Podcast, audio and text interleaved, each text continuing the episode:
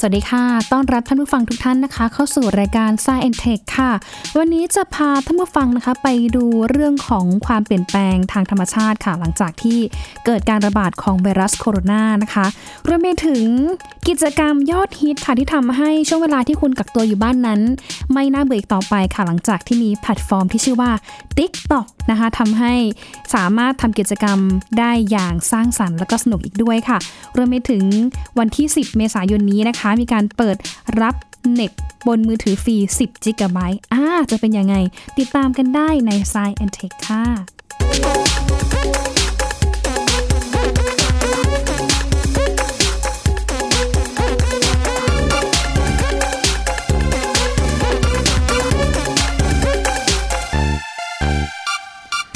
ช่วงที่ไวรัสโคโรนาสายพันธุ์ใหม่ หรือว่าโรคโควิด -19 นะคะที่กำลังระบาดในช่วงนี้ค่ะ ก็อาจจะทำให้หลาย ๆ องค์กรนะคะ ปรับตัว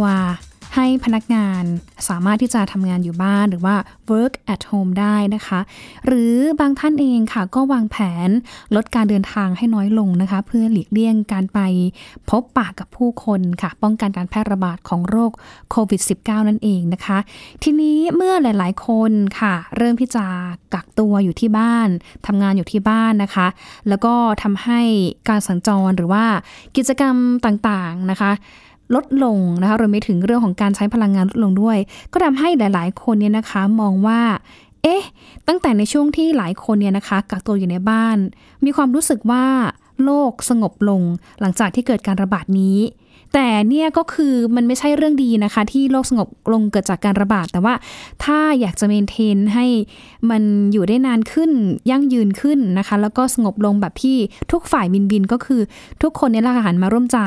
โดยโดยไม่จำเป็นต้องเกิดการระบาดของโรคที่เกิดขึ้นจากไวรัสด้วยนะคะ ทีนี้มันมีข้อมูลที่น่าสนใจค่ะท่านผู้ฟังคะที่ทางนักวิทยาศาสตร์ ด้านแผ่นดินไหว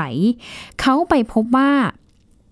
โลกของเราเนี่ยนะคะ อยู่ในภาวะที่สงบลงค่ะ หลังจากที่มีการระบาดของโคโรนาไวรัสสายพันธุ์ใหม่หรือว่าโควิด -19 นะคะ ที่ตอนนี้ก็ระบาดไป กว่า 200 ประเทศทั่วโลกนะคะ แล้วก็ตอนนี้มีการยกระดับถึงขั้นระบาดใหญ่ทั่วโลกในตอนนี้ด้วยนะคะ เพราะว่าประเทศไทยของเราเองเนี่ยนะคะ ก็เพิ่งจะได้รับประกาศให้ โควิด -19 เนี่ยเป็นบาระแห่งชาติ แล้วก็คาดว่าทางหน่วยงานภาครัฐ รัฐบาลเองก็น่าจะออกมาตรการต่างๆ เข้มข้นมากขึ้นเรื่อยๆ ตามมา เพื่อที่จะควบคุมป้องกันการแพร่ระบาดของโรคชนิดนี้ แต่ทางนี้ทางนั้นนะคะทางรัฐบาลหรือว่าสบคเนี่ยก็ยืนยันนะคะว่า การออกมาตรการต่างๆเนี่ยก็ขึ้นอยู่กับประชาชนด้วยนะคะว่าประชาชนให้ความร่วมมือมากน้อยแค่ไหน แล้วก็จำนวนตัวเลขผู้ป่วยเนี่ยลดลงเป็นที่น่าพอใจแล้วหรือยัง ถ้าประชาชนนะคะยังฝ่าฝืนกฎระเบียบพรกฉุกเฉินที่ออกมาในช่วงนี้ มันก็มีความจำเป็นที่จะต้องออกมาตรการที่เข้มขึ้นนะคะ เพราะว่ามันจะมีผลเหมือนกันนะคะ ต่อเรื่องของการควบคุมการแพร่ระบาดนะคะ แล้วก็ที่สำคัญเลยปัจจัยหนึ่งที่ทางให้ทางภาครัฐเนี่ยนะคะ ได้มีการคิด ออกมาตรการเพิ่มเติมก็คือตัวเลขผู้ติดเชื้อ อันนี้ทางนั้นนะคะ ก็ขึ้นอยู่กับพฤติกรรม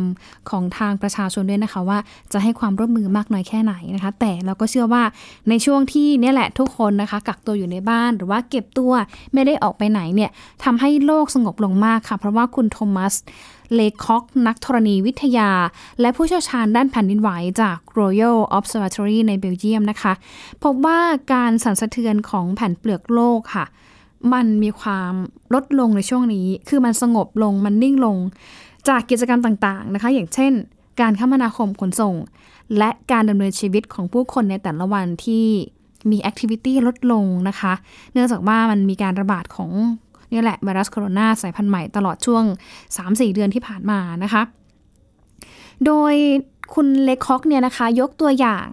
ที่กรุงบัสเซลของเบลเยียมค่ะ เขาบอกว่ามันพบการสั่นสะเทือนของแผ่นเปลือกโลกที่ลดลงประมาณ 30-50%ในช่วงกลางเดือนมีนาคมค่ะ ซึ่งก็ตรงกับช่วงทางการเนี่ยเริ่มมีมาตรการปิดโรงเรียน และภาคธุรกิจ รวมทั้งมาตรการรักษาระยะห่างทางสังคมอื่น ๆ เข้ามาเติมด้วยนะคะ ซึ่งกิจกรรมทางเศรษฐกิจ แล้วก็สังคมที่ลดลงไปในพื้นที่ช่วงนี้ เทียบเท่ากับสถานการณ์ช่วงวันคริสต์มาสที่เป็นวันหยุดของทางการด้วยค่ะ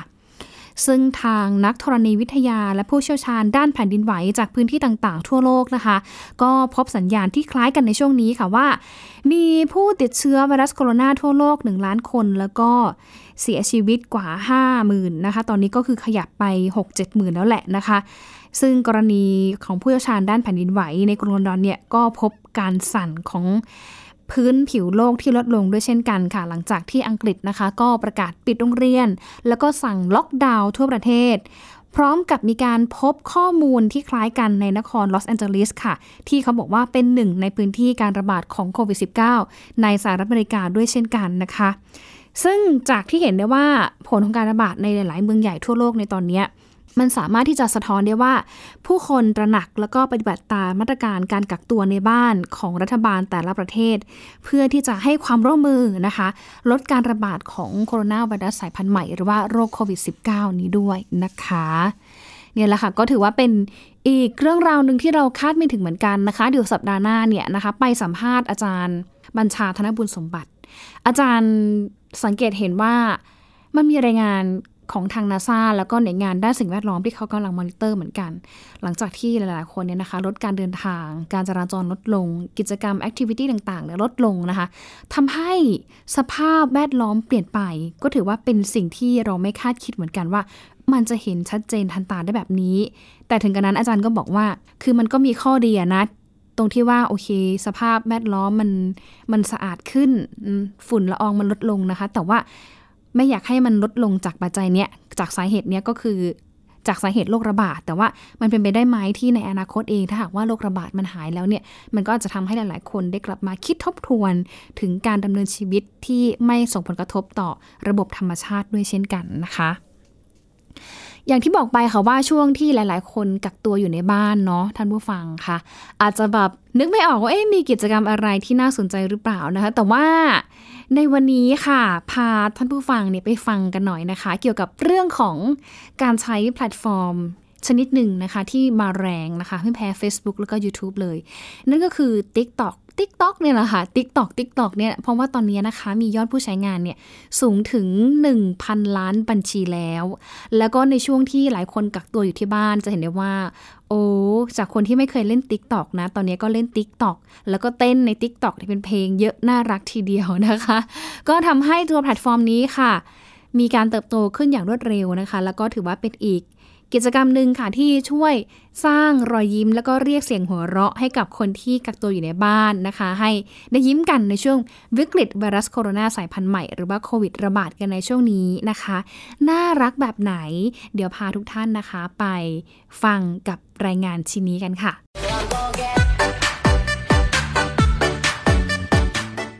เรียกได้ว่าเป็นแพลตฟอร์มแห่งยุคค่ะที่ทำให้การอยู่บ้านของทุกคนในช่วงนี้ จะกลายเป็นเรื่องสนุก เมื่อหลายคนทยอยโพสต์คลิปที่เรียกว่า Challenge i g o g e ที่ได้รับความนิยมใน TikTok โซเชียลมีเดียที่กำลังมาแรงในช่วงนี้ ผสมกับเอฟเฟกแล้วก็ลูกเล่นให้คนไทยได้เหาะได้ ขณะที่ทำกิจกรรมที่บ้านนะคะ หรือขณะที่บางคนเนี่ยอยู่ในบ้านเอฟเฟกก็ยังช่วยเพิ่มอรรถรสของการรับชม จนหลายคนได้ยอดผู้ติดตามเพิ่มขึ้น เกิดเป็นกระแสต่อๆกันมาค่ะ แต่ว่ากว่าจะถ่ายแบบนี้ได้เนี่ยไม่ใช่เรื่องง่ายนะคะ เพราะว่า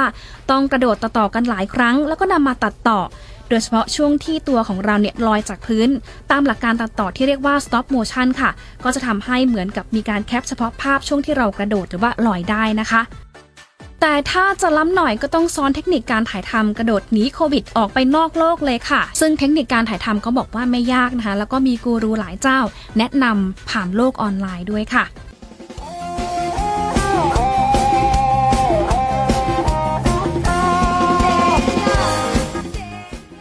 ยิ่งในช่วงนี้เข้าใจว่าหลายๆ คนคงจะคุ้นเคยกับเพลงนี้ดีค่ะ เมื่อมีกระแสชาเลนจ์ cover เพลงเมื่อ 10 กว่าปีที่แล้ว จนกลับมาดังชั่วข้ามคืน ยิ่งท้าทายไปอีกขั้นค่ะ เมื่ออินฟลูเอนเซอร์เจ้านี้ค่ะ ถ่ายทำคลิปคนเดียวทั้งหมดไม่ว่าจะเป็นเบื้องหน้าแล้วก็เบื้องหลัง ที่แจ๋งกว่านั้นก็คือ คนเดียวเนี่ยสามารถเต้นได้3คาแรคเตอร์จนเกิดการแซวในโลกโซเชียลมีเดียขึ้นนะคะว่า ในช่วงกักตัวเนี่ยมีคนไทยหลายคนเลยค่ะ กลายเป็นแดนเซอร์โดยที่ไม่รู้ตัวเลย เดี๋ยวก็เสียงเปิดยิงเพิ่นปายิ่งดันให้แพลตฟอร์มออนไลน์ในช่วงนี้ โดดเด่นแล้วก็เติบโตขึ้นอย่างรวดเร็ว ส่วนกระแสกับหลาย ๆ ธุรกิจที่ซบเซาจากผลกระทบจากโควิด -19 เพราะว่าใน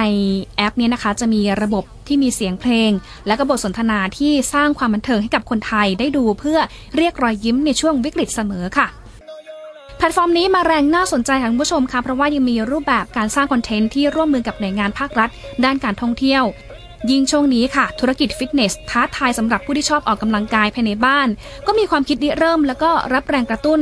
ผ่านกิจกรรมและการชาเลนจ์ต่างๆ ตามรูปแบบและเนื้อหาที่ทางผู้ใช้งานถนัด แถมยังเชื่อมกับ Facebook Instagram YouTube แล้วก็บันทึกในรูปแบบวิดีโอภายในเครื่องเพื่อส่งต่อกันอีกด้วยค่ะ และถ้าดูยอดผู้ใช้งานของแอป TikTok ในช่วงนี้นะคะ พุ่งจากเดิมค่ะ เพราะว่ามีสื่อต่างประเทศรายงานว่า ตอนนี้มียอดผู้ใช้งานทั่วโลกมากกว่า 1,000 ล้านบัญชี ใน 155 ประเทศ 75 ภาษา ถือว่าเติบโตไวมาก นับตั้งแต่ที่มีการเปิดตัวในปี 2016 ตีตื้นกับแพลตฟอร์มเจ้าใหญ่ค่ะ ไม่ว่าจะเป็นทั้ง Facebook Instagram หรือว่า YouTube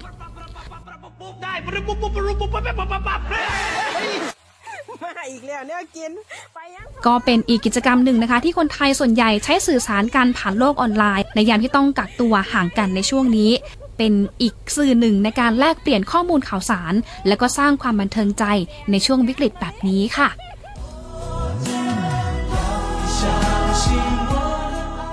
แหมน่ารักทีเดียวนะคะถ้าท่านผู้ฟังท่านไหนนะคะ เล่น Tik t o อกแล้วน่ารักยังไงนะคะ หรือว่าครีเอทภาพสวยๆ เจ๋งๆ นะคะ แนวคิดสร้างสรรค์ยังไง อย่าลืมส่งคลิปน่ารักน่ารักมาให้ทางไทย PBS Radio ของเรานะคะเพื่อเข้าตาค่ะ เราจะได้ช่วยแชร์นะคะ ภาพน่ารักน่ารัก แล้วก็ส่งรอยยิ้มส่งกำลังใจให้กับทุกคนในช่วงนี้ให้ฝ่าวิกฤตไวรัสโคโรนาครั้งนี้ไปด้วยกันนะคะ ช่วงนี้พักกันสักครู่ค่ะ เดี๋ยวช่วงหน้าจะพาไปดูนะคะในเรื่องของการลงทะเบียนรับเน็ตมือถือฟรี 10 g b ในวันที่ 10 เมษายนนี้ และนาซาค่ะ ปิดรับสมัครนักบินอวกาศชุดใหม่ที่จะสำรวจดวงจันทร์และก็ดาวอังคารแล้ว สักครู่เดียวกับ Science Tech ค่ะ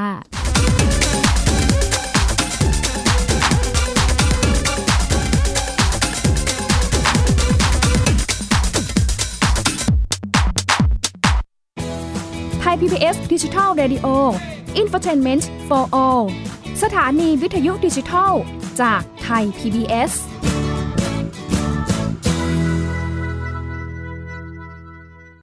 เพียงแค่มีสมาร์ทโฟน ก็ฟังได้ไทย PBS Digital Radio สถานีวิทยุดิจิทัล จากไทย PBS เพิ่มช่องทางง่ายๆ ให้คุณได้ฟังรายการดีๆ ทั้งสดและย้อนหลังผ่านแอปพลิเคชันไทย PBS Radio หรือเวอร์ไบเว็บไทยพีบีเอสเรดิโอคอมไทยพีบีเอสดิจิทัลเรดิโออินฟอร์ทนเมนต์ for all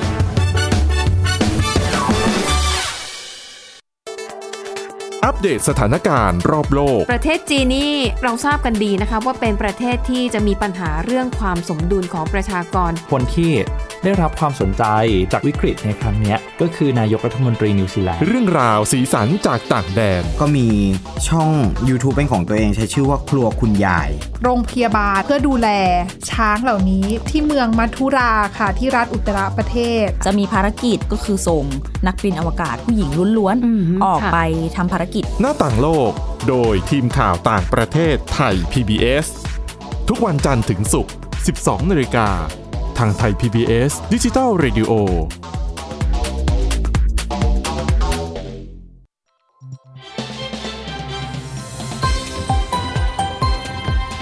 คุณกำลังรับฟังไทย PBS ดิจิทัล Radio วิทยุข่าวสารสาระ เพื่อสาธารณะและสังคม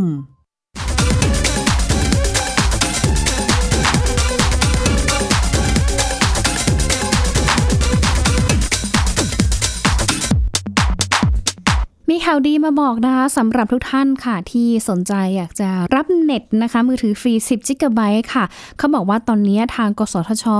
เปิดให้ประชาชนลงทะเบียนรับอินเทอร์เน็ตบนมือถือฟรี 10 g b นะคะที่เริ่มให้ลงทะเบียนตั้งแต่วันที่ 10 เมษายน จนถึงวันที่ 30 เมษายนนี้ค่ะ เพียงแค่กดดอกจัน1 7 0ดอกจันค่ะ ตามด้วยเลขที่บัตรประชาชน 13 หลัก แล้วก็กดสี่เหลี่ยมกดโทรออกนะคะย้ำอีกรอบหนึ่งก็จะได้เน็ตฟรี 10 g b นะคะ กดแค่ค่ดอกจัน 170 ดอกจัน ตามด้วยเลขบัตรประชาชน 13 หลัก กดสี่เหลี่ยมแล้วกดโทรออกค่ะนะคะก็ถือว่าเป็นผลจากที่ประชุมของคณะกรรมการกองทุนวิจัย และพัฒนากิจการกระจายเสียง กิจการโทรทัศน์ และกิจการโทรคมนาคม เพื่อประโยชน์สาธารณะ หรือว่าบอร์ดของกองทุน กทปสนะคะที่เห็นชอบแนวทาง การใช้กองทุนกทปสค่ะเพื่อที่จะลดภาระค่าใช้จ่ายของประชาชน แล้วก็เป็นการสนับสนุนรัฐบาลนะคะโดยเฉพาะนโยบายของรัฐบาลค่ะที่ต้องการให้ประชาชนเนี่ยนะคะ ร่วมใจกันค่ะ หยุดบ้าเอออยู่บ้าน หยุดเชื้อเพื่อชาตินะคะ อยู่บ้าน หยุดเชื้อเพื่อชาติป้องกันการแพร่ระบาดของโควิด -19 แล้วก็เว้นระยะห่างทางสังคม Social Distancing ค่ะ แล้วก็เปิดให้ประชาชนนะคะ ได้ใช้อินเทอร์เน็ต บนมือถือเพิ่มอีก 10 GB ฟรี ซึ่ง 1 คนก็ใช้ได้ 1 สิทธิ์เท่านั้นนะคะ เพราะฉะนั้นนะคะถ้าหากว่าใครเนี่ยลงทะเบียนอย่างที่หญิงบอกไปแล้วนะคะ ก็สามารถที่จะรอรับ SMS หรือว่าข้อความค่ะ เพื่อยืนยันเริ่มการใช้งานนะคะเขาก็บอกว่าผู้ที่ไม่มีสิทธิ์ก็คือกลุ่มที่ใช้แพ็กเกจอินเทอร์เน็ตเกิน 10กิกะไบต์หรือว่า Unlimited นะคะ ซึ่งส่วนใหญ่เนี่ยก็เป็นผู้ใช้บริการรายเดือนนั่นเองนะคะโอ้เสียใจนะคะ เพราะว่าตัวหญิงเองก็ใช้บริการรายเดือนด้วยเช่นกันค่ะก็ถือว่าเป็นอีกหนึ่ง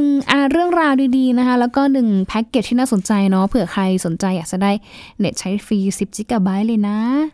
ส่วนอีกเรื่องหนึ่งค่ะพาไปดูเรื่องที่หลาย ๆ คนนะคะ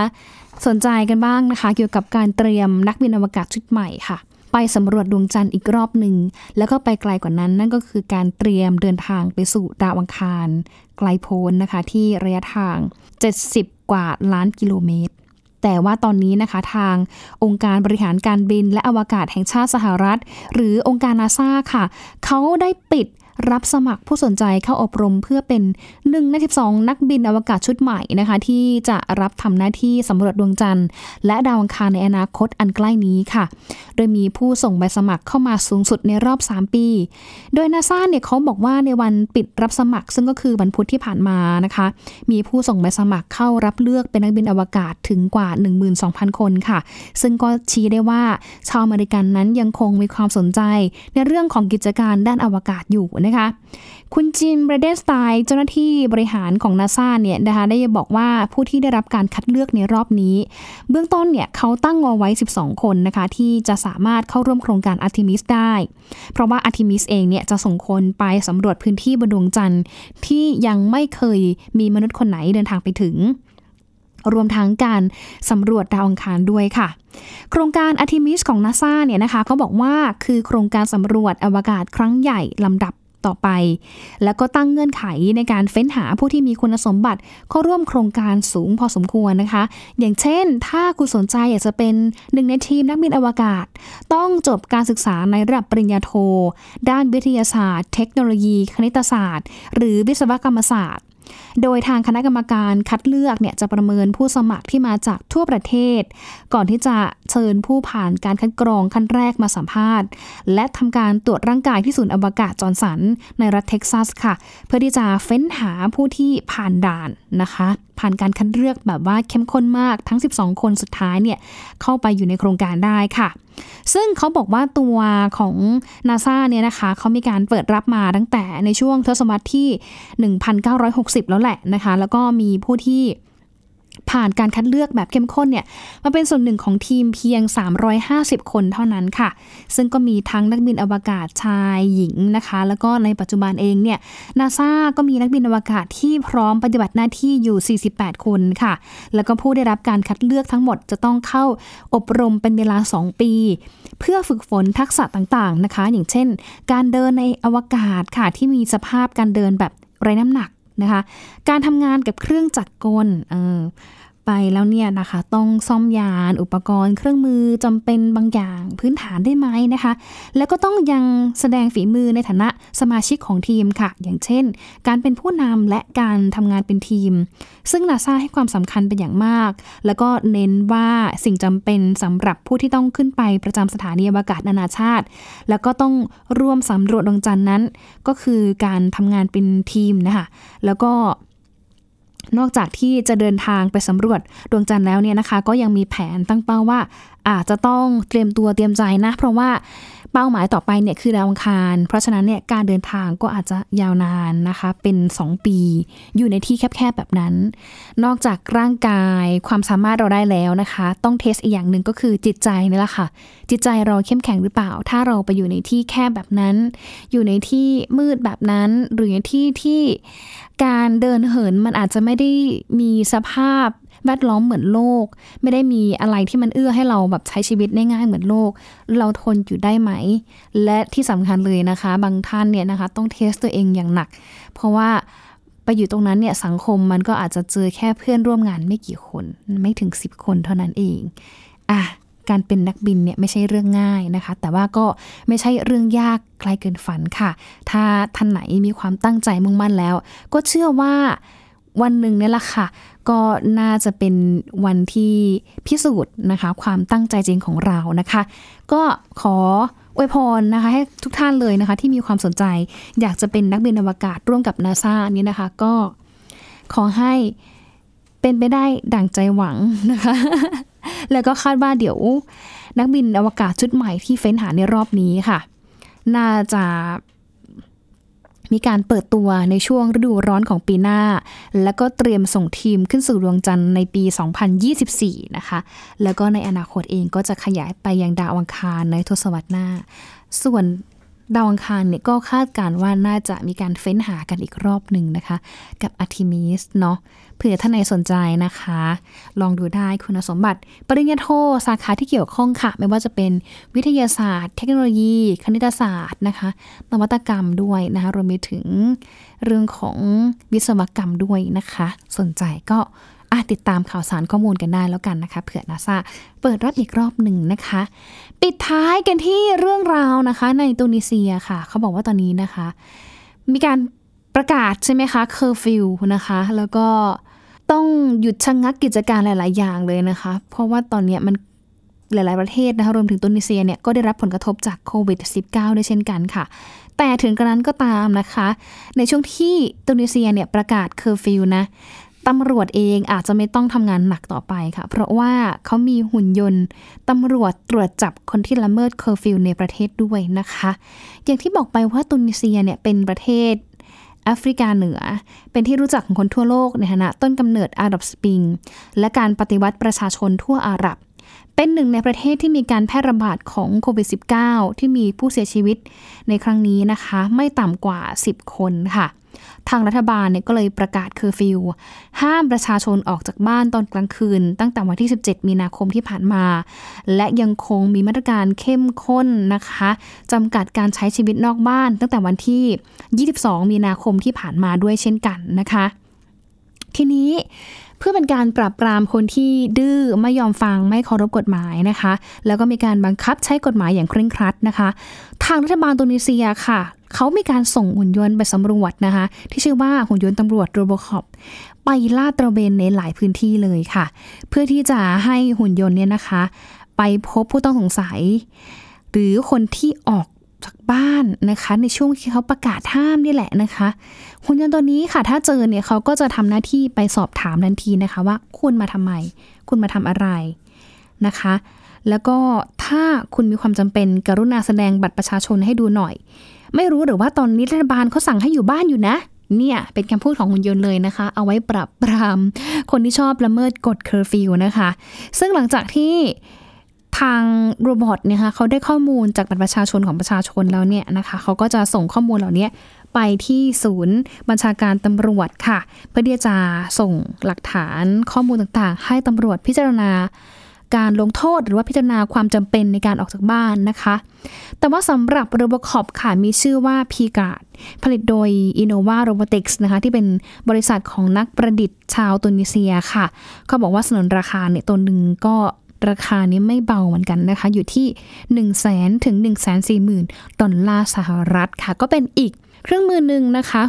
ที่ช่วยให้ทางตำรวจเนี่ยไม่ต้องทำงานหนัก แล้วก็ที่สำคัญคือไม่ต้องเสี่ยงในการไปรับเชื้อกรณีที่ไปพบผู้ต้องสงสัยออกจากบ้าน เพราะตอนนี้เราก็ไม่รู้ว่าใครติดไปแล้วหรือยัง แต่ที่สำคัญก็คือ ระวังตัวเอง ระวังคนรอบตัวค่ะ รักษาระยะห่างอยู่บ้านก็ พูดกันให้น้อยลงนะคะ กินข้าวแยกสำรับกัน แล้วก็อย่าพาตัวเอง ก้าวเท้าออกไปนอกบ้านเพื่อรับความเสี่ยงกับไวรัสโคโรนาสายพันธุ์ใหม่หรือโควิด -19 กันด้วยนะคะ ด้วยความรักและปรารถนาดีจากไทย PBS Radio ค่ะ ช่วงนี้หมดเวลากันแล้วนะคะ ขอบคุณมากเลยที่ฟังตั้งแต่ต้นรายการที่ผ่านมาค่ะ หญิงมณีนาฏอ่อนพันนาต้องลาไปก่อนนะคะ สวัสดีค่ะ